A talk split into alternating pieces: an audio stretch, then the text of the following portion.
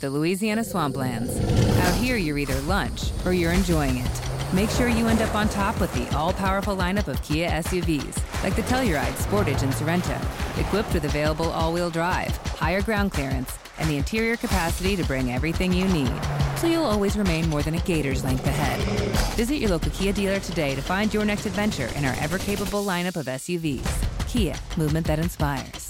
Call 800 333 4KIA for details. Always drive safely.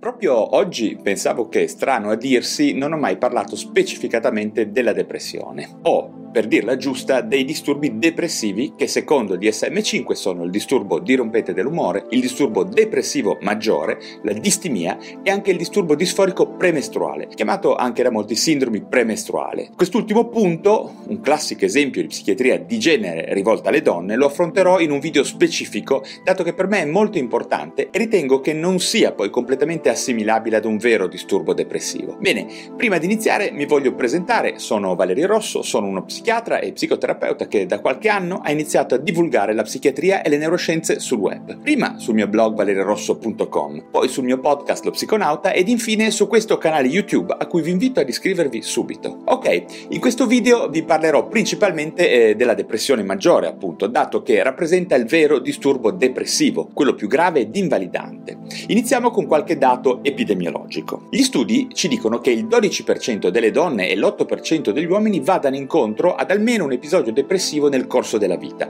e che i disturbi affettivi rappresentino la patologia psichiatrica più diffusa nella popolazione generale, con una frequenza compresa tra il 3 ed il 5%, secondo l'OMS. Le femmine hanno un rischio maggiore di sviluppare depressione con un rapporto di 2 a 1. Ma iniziamo dal punto più importante, ovvero che cos'è la depressione realmente? C'è una grossa confusione in giro, anche perché le persone comuni usano spesso a sproposito il termine depressione, anzi direi che ormai nessuno utilizza più la parola tristezza, ma ci definiamo tutti depressi. Come va questa mattina? Lascia perdere, il lunedì mattina sono depresso. Oppure, come sta Federica? Oh, a me sembra depressa dopo che il fidanzato l'ha lasciata. Insomma, ormai nessuno è più triste, siamo tutti depressi, lo voglio ridire. Questo ovviamente è un problema, diciamo prima di tutto soprattutto linguistico, che genera grossa confusione tra le persone. Infatti la depressione è tutt'altro, ovvero è una sindrome che comprende una serie di segni e sintomi ben precisi che si possono raggruppare in almeno quattro aree e che non sono necessariamente associate o dinescate ad eventi di vita. Il vero paziente depresso è quello che in un contesto ambientale di sufficiente tranquillità, in assenza di stimoli irritativi esistenziali, sviluppa comunque questa sindrome. Magari eventi sfavorevoli possono complicare o in qualche misura addirittura innescare o peggiorare i sintomi, ma se ho un lutto, un licenziamento, un abbandono, un grosso problema economico,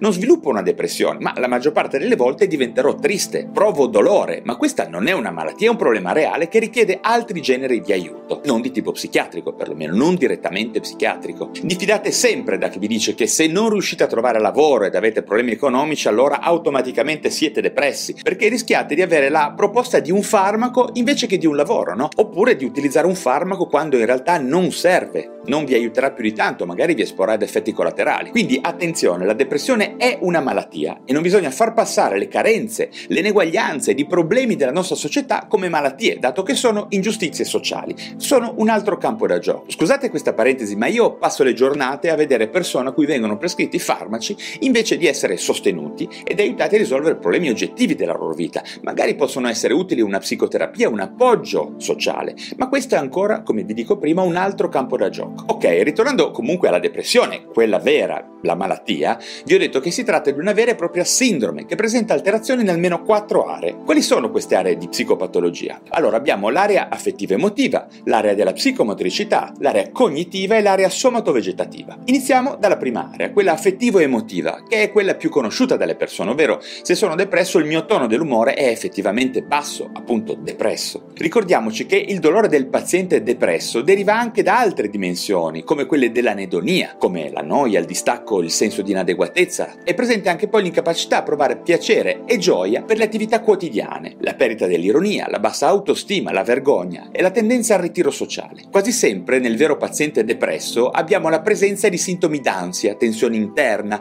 irrequietezza ed angoscia che a volte rendono l'esperienza veramente molto intollerabile e rappresentano qualcosa che può accendere un campanello rispetto al rischio di suicidio. Passiamo adesso all'area della psicomotricità. Infatti un elemento quasi sempre presente è il rallentamento psicomotorio, cioè i movimenti spontanei sono globalmente ridotti e qualsiasi azione richiede uno sforzo immenso, con la sensazione soggettiva di astenia. La mimica è ridotta e spesso l'espressione è tesa o smarrita. Quando la depressione diventa medio grave o molto grave, si ha un progressivo ritiro del paziente a letto solitamente per arrivare poi al quadro clinico nelle forme più gravi dell'arresto psicomotorio, detto anche stupor. Ricordiamoci anche che sul versante opposto si hanno quadri molto gravi di depressione cosiddetta agitata. There's always something new and exciting happening in Montgomery County, Maryland. Join podcaster and business leader Kelly Leonard and me, Bob Levy, on another episode of Something to Talk About, where we speak with industry leaders making an impact in our county. Con marcata irrequietezza, movimenti affinalistici e necessità di parlare in maniera disordinata in un quadro clinico particolare ma non infrequente, peraltro anche questo a rischio di suicidio. Parlando poi dell'area cognitiva vediamo alcuni aspetti molto importanti nel paziente depresso, ovvero i disturbi dell'attenzione, della concentrazione e della memoria, spesso presenti nel vero paziente depresso. Inoltre il contenuto del pensiero presenta ideazioni prevalenti, spesso incentrate a contenuti di rovina, vissuti di colpa, indegnità o di autoaccusa. Quasi mai abbiamo il sentimento della rabbia verso gli altri. Spesso il paziente depresso, anche se subisce ingiustizie, rivolge verso se stesso la colpa e si autoaccusa con modalità affine ad un vero e proprio delirio, come se la rabbia fosse diretta non più verso l'esterno ma verso l'interno. Abbiamo poi l'area somatovegetativa, un aspetto nuovamente molto importante perché ci fa capire come la depressione sia non solo una malattia della mente, ma riguardi pesantemente anche il corpo. Infatti abbiamo un evidente danno di molte funzioni corporali di base, come ad esempio la libido, approfondito,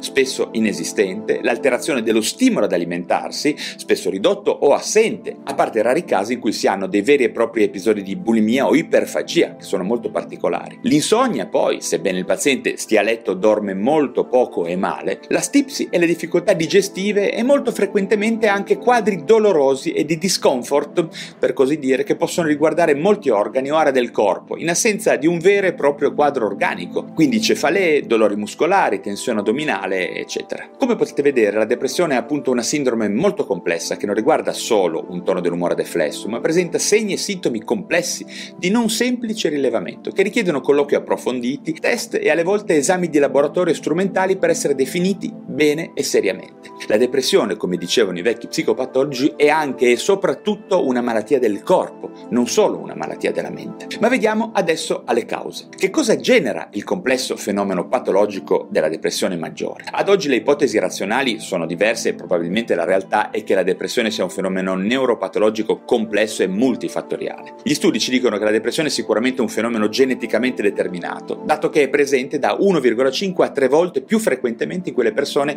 che hanno familiari a loro volta affetti da depressione. Eventi di vita e fattori di stress, come dicevamo prima, possono peggiorare il quadro, ma non sono di per loro sufficienti a generarlo, magari possono innescarlo. Infatti abbiamo delle teorie che indicano come la depressione depressione derivi da alterazioni del tessuto nervoso, della funzionalità in particolare del tessuto nervoso, come ad esempio dei sistemi monoaminergici dell'acetilcolina, del GABA, GABA che è un sistema molto importante per la depressione del glutammato, ovvero del recettore glutamatergico NMDA, che ad oggi ha molto interesse per i neuroscienziati che studiano la depressione. Ovviamente poi non cito neanche perché lo sanno ormai anche le pietre, i sistemi come la serotonina e la noradrenalina. Inoltre negli ultimi anni si sono evidenziate nette associazioni con alterazioni del fattore neurotrofico di derivazione cerebrale, il cosiddetto BDNF, poi alterazione del secondo messaggero, quindi anche con fattori intracellulari, non solo funzionali e connessi ai neuromediatori, e poi con la neuroplasticità e, molto molto importante, con alterazioni delle citochine dei sistemi che regolano l'infiammazione del nostro organismo.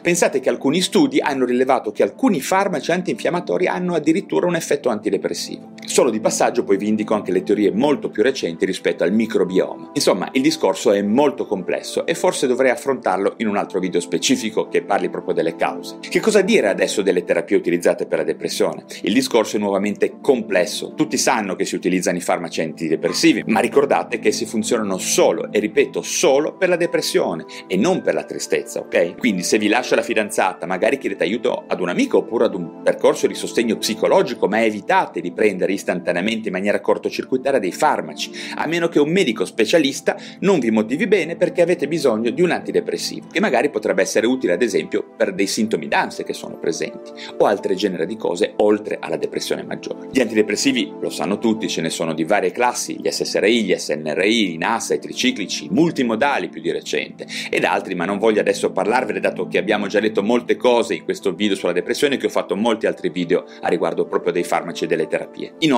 bisogna ricordare che molte forme di depressione sono resistenti ai normali protocolli, per cui richiedono degli interventi farmacologici più complessi, che ho trattato in un altro video sulla depressione resistente, che vi invito a cercare su questo canale. Ricordate anche che alcune forme depressive possono non rispondere o rispondono male o in maniera paradossale agli antidepressivi classici perché si tratta in realtà di forme depressive di tipo bipolare, che richiedono altre terapie, ma anche per questo tema ho già fatto altri video, per cui andate a cercarli su questo canale su come distinguere in particolar modo una depressione monopolare da una bipolare e sulle terapie specifiche, che è un argomento molto delicato ed importante. Sul suicidio, proprio per concludere, altro argomento estremamente importante e delicato, ho fatto in effetti un altro video super specifico, nuovamente a quello vi rimando, dato l'importanza della questione, ma lasciatemi dire che il rischio di suicidio è molto spesso aumentato nelle fasi iniziali di trattamento, quando, oppure nelle fasi diciamo in cui la depressione cambia e tende lievemente a migliorare, quando l'ideazione, che è ancora molto compromessa in senso depressivo, ma la persona inizia ad avere maggiori energie. Quindi nelle forme depressive gravi il monitoraggio nelle prime fasi del trattamento è molto importante. Comunque andate nuovamente al video specifico per avere maggiori informazioni sul suicidio, che è un argomento che le persone dovrebbero conoscere bene. Per oggi ho finito, se vi è piaciuto questo video datemi un bel like, se vi interessano la psichiatria e le neuroscienze iscrivetevi a questo canale YouTube e seguite anche il mio podcast, Lo Psiconauta. Grazie di avermi ascoltato e alla prossima! Jeep Adventure Days is going on now. Hurry in for great deals on a great selection of Jeep brand vehicles. Now get 10% below MSRP for an average of 6,935 under MSRP on the purchase of a 2023 Jeep Grand Cherokee 4xE. Don't miss this great offer. Not compatible with lease offers or with any other consumer incentive offers. 6,935 average based on 10% below average MSRP from all 2023 Grand Cherokee 4xE models in dealer stock. Residency restrictions apply. Take retail delivery from dealer stock by 103123. Jeep is a registered trademark.